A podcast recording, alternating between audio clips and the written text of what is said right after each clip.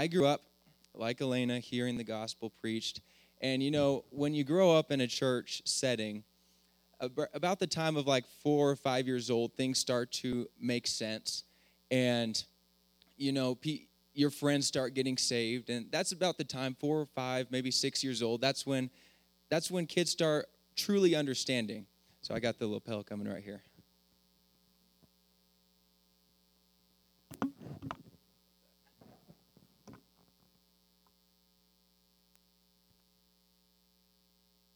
Testing. There we go.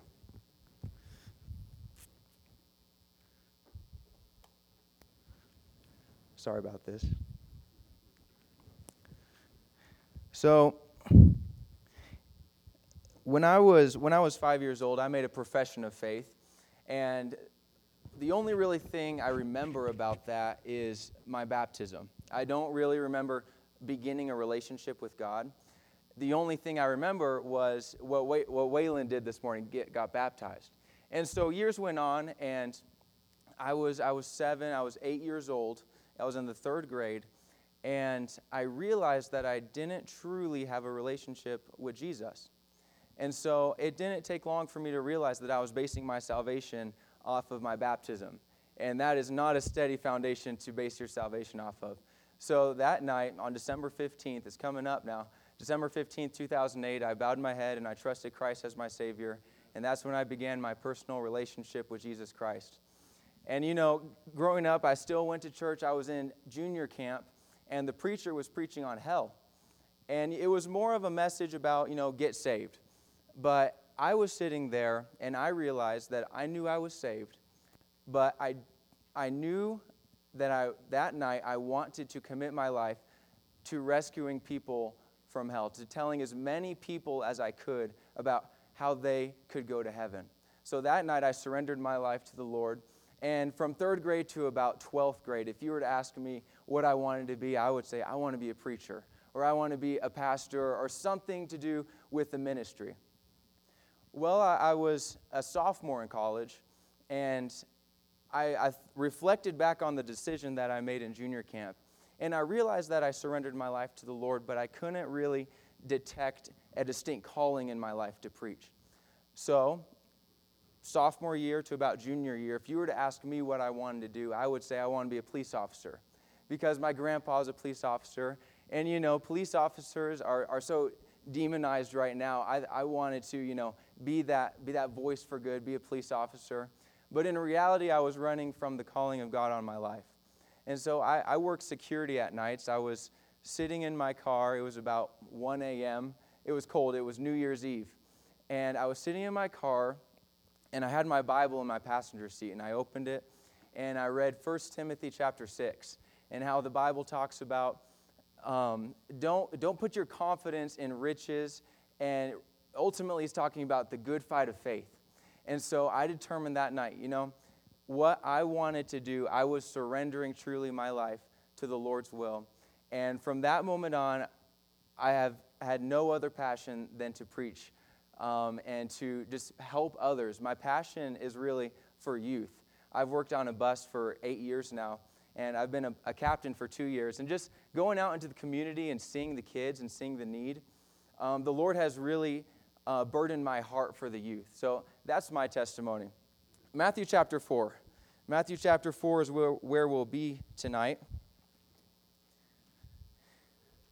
I want to thank everybody, all the church family.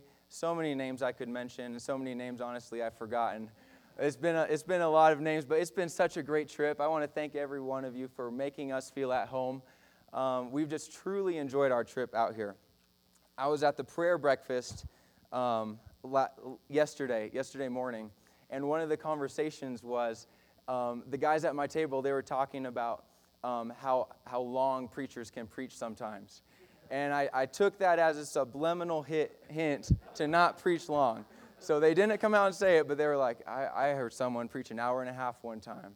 And I was like, I'm going to mark that, and uh, I'm not dumb, okay? Matthew chapter 4, verse 1 the Bible says, Then was Jesus led up of the Spirit into the wilderness to be tempted of the devil. And when he had fasted forty days and forty nights, he was afterward and hungered. And when the tempter came to him, he said, If thou be the Son of God, command that these stones be made to bread. But he answered and said, It is written, Man shall not live by bread alone, but by every word that proceedeth out of the mouth of God. Then the devil taketh him up into the holy city, and setteth him on a pinnacle of the temple, and saith unto him, If thou be the Son of God, cast thyself down. For it is written, He shall give his angels charge concerning thee and in their hands they shall bear thee up, lest at any time thou shalt dash thy foot against a stone. Jesus said unto him, It is written again, Thou shalt not tempt the Lord thy God. Again, the devil taketh him up into an exceeding high mountain, and showeth him all the kingdoms of the world, and the glory of them. And he said unto him, All these things will I give thee, if thou wilt fall down and worship me. Then saith Jesus unto him, Get thee, get thee hence, Satan, for it is written, Thou shalt worship the Lord thy God, and him only shalt thou serve. Let's pray. Lord, I thank you so much for this beautiful night that you've given us. And I thank you for Lighthouse Baptist Church and how it truly is a lighthouse in Cortez. I thank you for Pastor Bruce and all of his investment into this church. And I thank you for the members taking time to come out and hear a message, not from me, but from your word. Lord, there's a lot of need represented in this room and a lot of need amongst the church family. Lord, the devil wants to use that to distract from this message tonight, but I pray that you would focus our minds right now. And may we quiet the thoughts and the concerns of tomorrow and yesterday, and may we just be in this moment and hear what you would have us to hear. In Jesus' name, amen.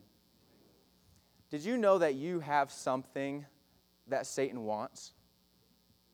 whether you are the youngest one in here all the way up to the oldest, you have something that Satan wants. Satan devotes his time and energy into getting this. Satan wants our focus. Because if our focus is pulled down from God and onto this world, our effectiveness for Christ is gone. In this passage, we see Jesus, Satan tempting Jesus to get his mind off of what truly mattered, to get his mind off of the eternal and onto the minimal things of this world. And Satan not only comes to Jesus, but he comes to each and every one of us where we live, where we're at in our lives, and he tempts us with the same thing. Notice with me three temptations which Satan brought to Jesus and that he brings to you and me today.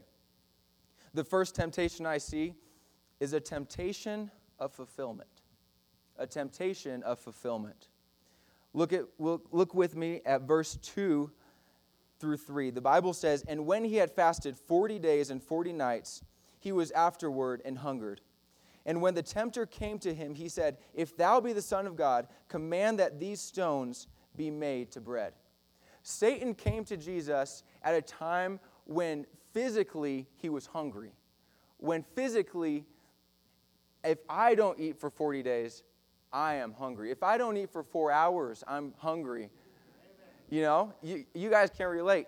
But Jesus fasted for 40 days and 40 nights, and Satan came to him when Satan thought Jesus was at his weakest.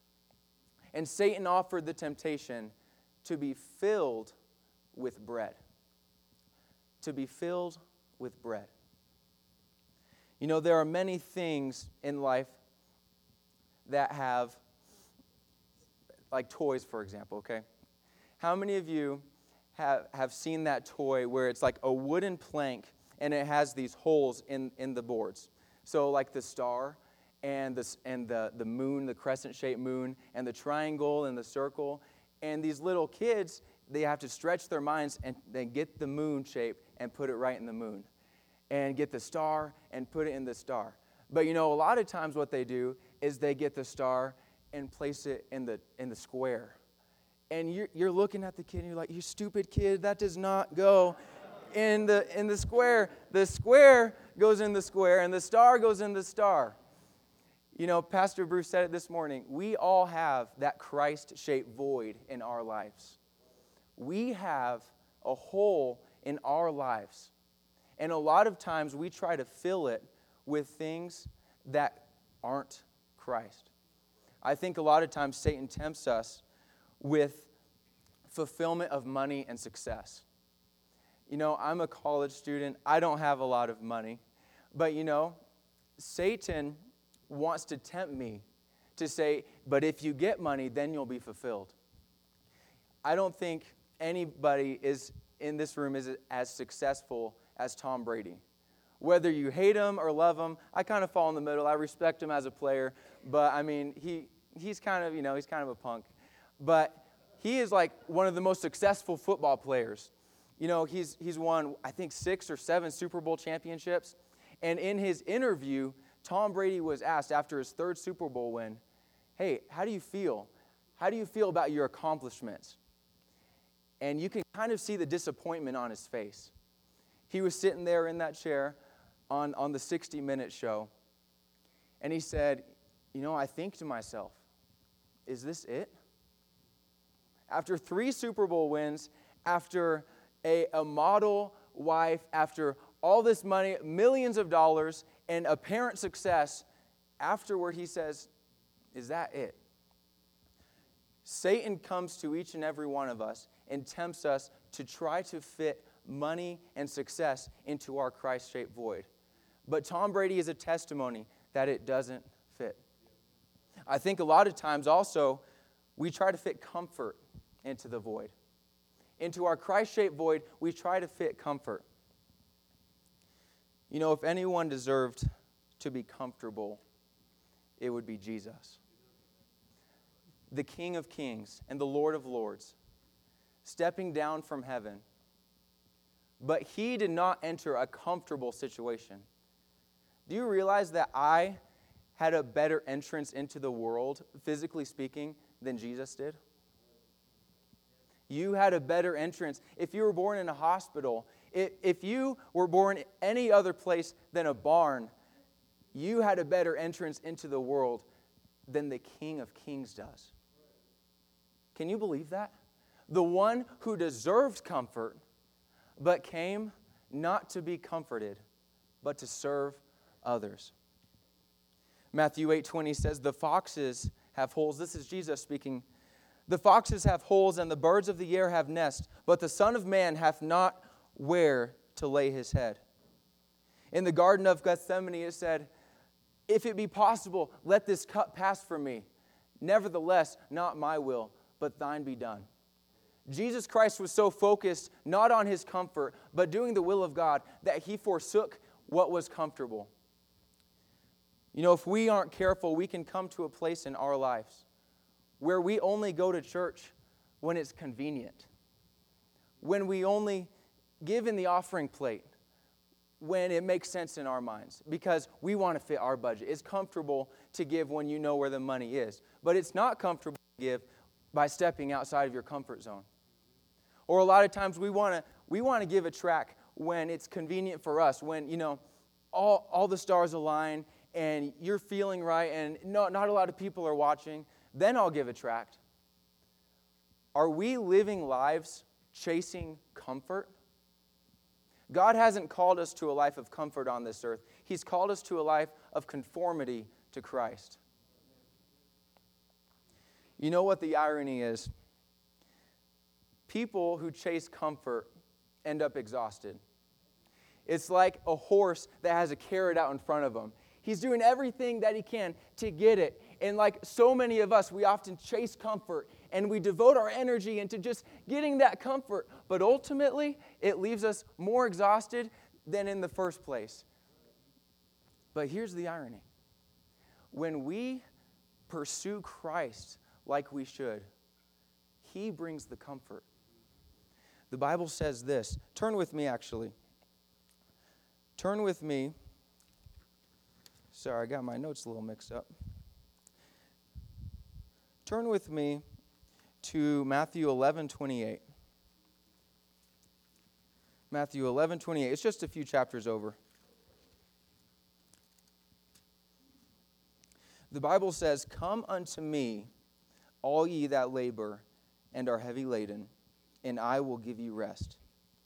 Take my yoke upon you and learn of me, for I am meek and lowly in heart, and ye shall find rest unto your souls. For my yoke is easy and my burden is light. Verse 28 says, Come unto me. You see, the true comfort comes when we pursue Jesus above the comfort. But Satan wants to throw in your face every single day the temptation of comfort rather than following God's will. The first temptation I see is a temptation of fulfillment. Secondly, I see a temptation of motive. A temptation of motive. Verse number 5 in Matthew chapter 4. Then the devil taketh him up into the holy city and setteth him on a pinnacle of the temple, and said unto him, If thou be the Son of God, cast thyself down. For it is written, He shall give his angels charge concerning thee, and in their hands they shall bear thee up, lest at any time thou, thou dash thy foot against a stone. Now think with me, think with me, church. Would it have been wrong for Jesus to do as he wills with his creation. After all, he created the world. So, would it have been wrong in and of itself, minus the devil tempting him, would it have been wrong for him to take that leap? I don't, I don't think it would have. Because God, Jesus can do as he wills with his creation. But the devil wants to take things that aren't necessarily bad and to apply a false motive on them. Did you know that God is more concerned with why you do what you do than what you do? God is more concerned with why you're here at church than that you're here at church. Are you here at church just because, hey, my parents made me? It's the right thing to do. If, if I don't come to church, then people might. Why do you do what you do? If you could turn with me to 1 Samuel chapter 16. 1 Samuel chapter 16, and this is the famous story of Samuel being called of the Lord to go to Jesse's house and anoint a new king for Israel. 1 Samuel chapter 16 and verse 6, it says, And it came to pass when they were come that he looked on Eliab. And this is, this is Samuel looking on Eliab. And he said to himself, Surely the Lord's anointed is before him. But the Lord said unto Samuel, Look not on his countenance or on the height of his stature, because I have refused him. For the Lord seeth not as man seeth. For man looketh on the outward appearance, but the Lord looketh on the heart.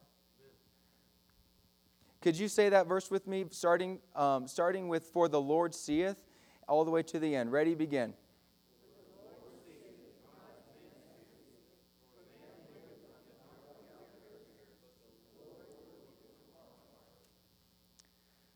God cares more about the heart than he does the outward appearance. We can fool man. Growing up in church, I believe the best actors and actresses are not in Hollywood, but they're in the church. Because we've developed a skill of going through the motions like a robot, going to church, going to, going to outreach, doing the right thing, giving in the offering plate. But we do it so robotically that there's no heart behind it. Are we doing what we do for the Lord or are we doing what we do for outward appearance? Because, like I said, God cares more about why you do what you do than what you do. Motive matters to God. There are many different levels of motivation. And even in the workplace, you can have a motive of fear. You can have a motive of, okay, if I don't get this done, then there will be a consequence. And I don't think that's necessarily a wrong motivation. In some, in some regards, the motivation of fear is beneficial. There's a motivation of duty. I do this because it's required of me. I had a teacher in the fourth grade. His name was Brother Coates. And um, Brother Coates was like the meanest teacher before fourth grade, right? Because when we would get in trouble, Brother Coates would be the person that the teachers would send him to. And so, first grade, second grade, third grade, the troublemakers, they would all go to Brother Coates and they would all come back crying. That's just how it was. And so going into the fourth grade, I have a natural fear. I don't want, I don't want to get in trouble. I don't want to cry. So what, am, what am I going to do? I'm going to do my homework. I'm going to stand in line.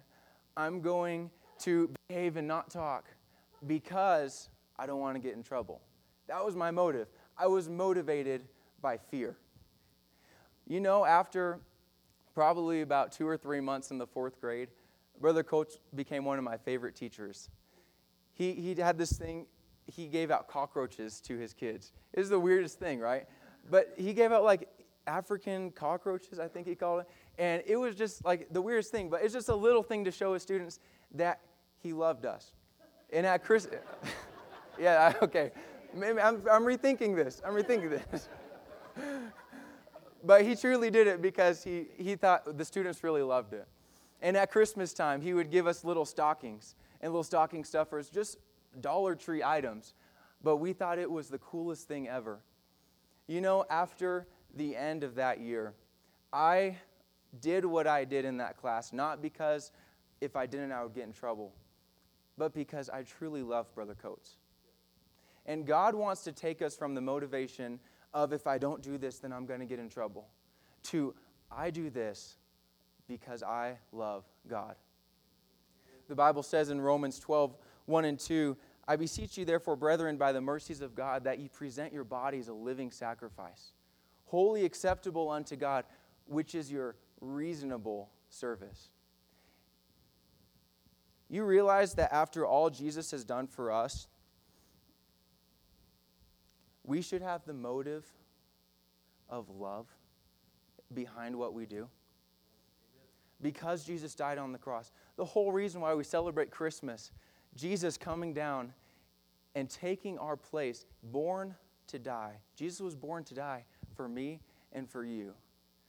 So we shouldn't give because we have to. We should give because we get to. That is our response to what Christ has done for us.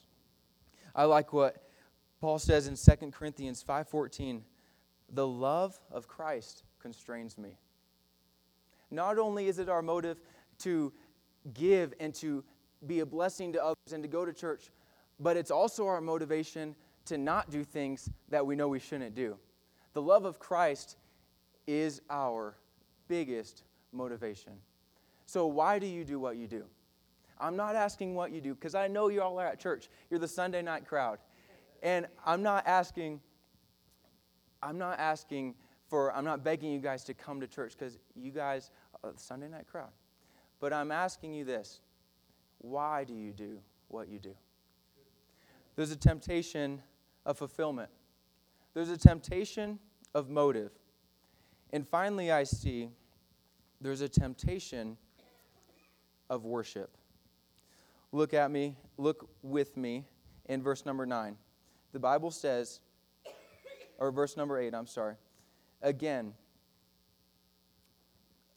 um, again, the devil, I'm sorry, verse 11. Uh, no, I'm sorry, verse 9, I was right. and, he, and saith unto him, All these things will I give thee, if thou wilt fall down and worship me. The devil himself came to Jesus and tempted Jesus to fall down and worship him. The commercial industry has a budget of around $240 billion every year. $240 billion. And these commercials are designed to get our attention. These commercials are specifically designed, if you're watching Sports Center and a football game, they're going to have commercials specifically geared towards that audience. Or if you're watching, um, I'm an old soul, so I like watching like The Rifleman and Andy Griffith. And so if you're watching those type of shows, you're going to get commercials that probably a little kid should never see because it's like for geared toward that crowd, right? So the commercial industry is so complex and they do everything they can to get our attention. You know something else that screams for our attention is this my phone can be one of the biggest distractions, and we wouldn't verbalize it out loud. But if we spend more time on our phones than when we do with God, isn't that us worshiping our phones? a good indication of worship is how much time do you spend on it? I have a really a funny illustration, but I have something, an indicator, right? You say, okay, my heart is not where it should be. My heart is not really worshiping the Lord like it should be. I have a very easy fix for that, okay? The Bible says where your treasure is, there, your, there will your heart be also. So, in my mind, before I really understood this verse, I thought that because my heart is here, then my money is going to follow. But that's not what the verse says. The Bible says, where your treasure is, there will your heart be also. So your heart will follow your treasure. I work security, and so a lot of times I do stupid things because I'm tired. And so one night, I, it was my off night, and I was, I was in my bedroom, and for some reason I got this desire to, to get a, a dictionary app, to get like a word of the day app. And so I download this app, and I'm on my phone, and it's free, right? So I want to download a 99 cent app. So I, I get this app, and I'm on it, and I'm like, okay, this is a cool app. You know, I can I can do puzzles with the word of the day.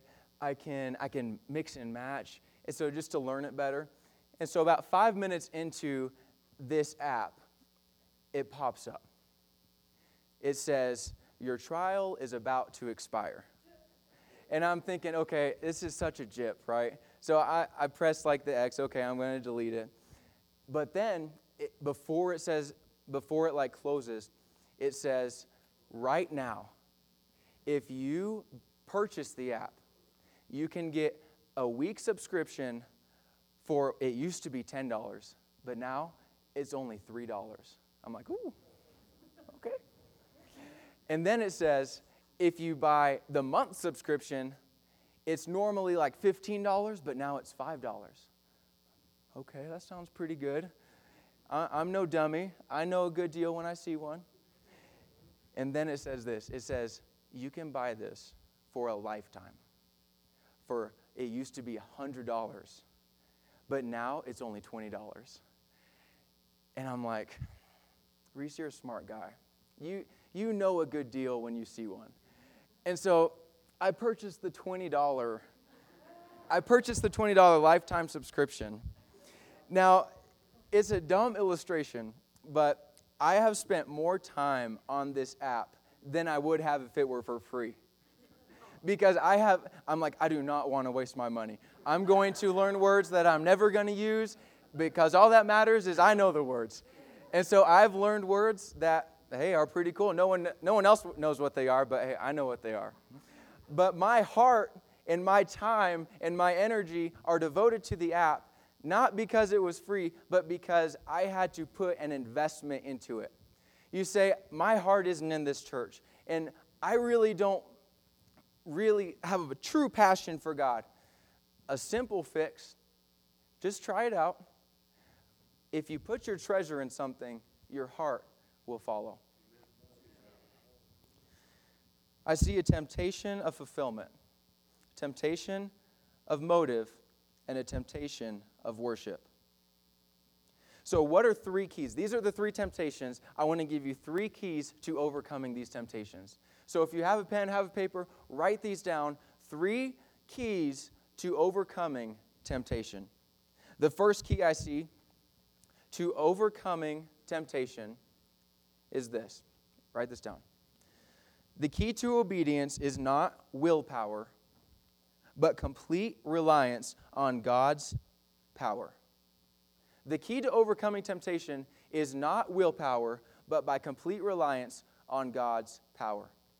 In the Bible, sin and death are very closely related. They, they work in concert with each other. If you have sin, you're going to have death. So Jesus came to the earth to die on the cross to pay for our sins. So because Jesus died on the cross, and three days later he rose again, he proved that he has the power over death. Jesus holds the keys to, to death and life.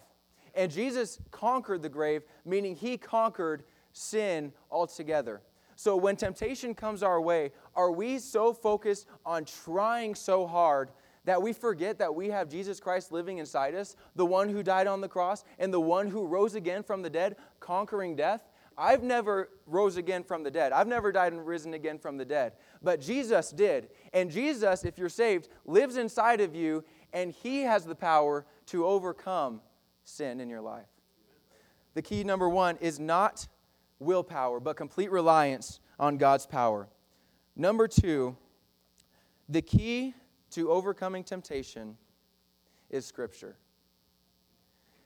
Every time Jesus responds to Satan, we, we didn't read it um, each point, but every time Jesus responds to the devil's temptation, he says, It is written.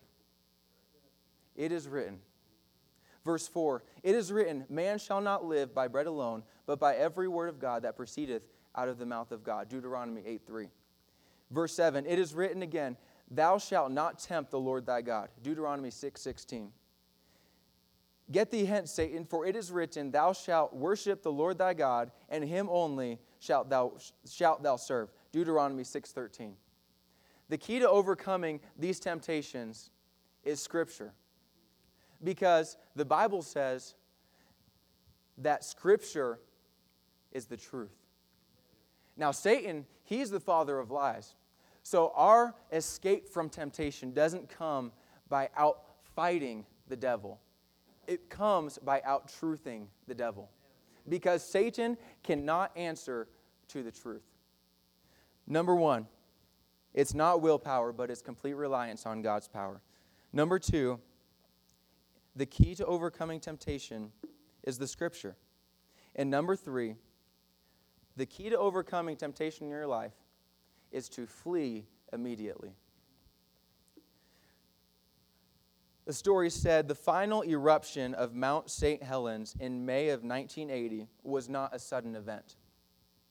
For two months prior to the massive blast, the most deadly and destructive in American history, and um, earthquakes and volcanic activity signaled a major event was underway. Authorities had plenty of time to sound the alarm and warn those living nearby of the looming danger. Yet, despite the seriousness of the threat, some people chose to disregard the warnings. Probably the best known of, of those who refused to evacuate was a man named Harry Randall Truman. The 83 year old man was an owner and caretaker at Mount St. Helens Lodge. He had survived the sinking of his troops by a German submarine off the coast of Ireland during World War I. And he was not about to leave just because scientists thought there was danger. Truman told reporters, I don't have any idea whether it will blow, but I don't believe it to the point that I'm going to pack up. On May 18th, 1980, Truman and his lodge were buried beneath 100 feet of mud and debris from the volcanic eruption, and his body was never found a lot of us think, or maybe I, I'm, I speak on behalf of myself. I think sometimes that if I kind of hang around and loiter around the temptation, that that's going to do me any good. I think that, you know, if I hang around it and I, I kind of flirt my way around it, that it, it won't cause me danger. I can, I can leave later. But just like Harry Randall Truman, if we loiter when we know that we should leave, it's going to end up in destruction. Think of Joseph when Potiphar's wife cast himself on him. The Bible says that he fled.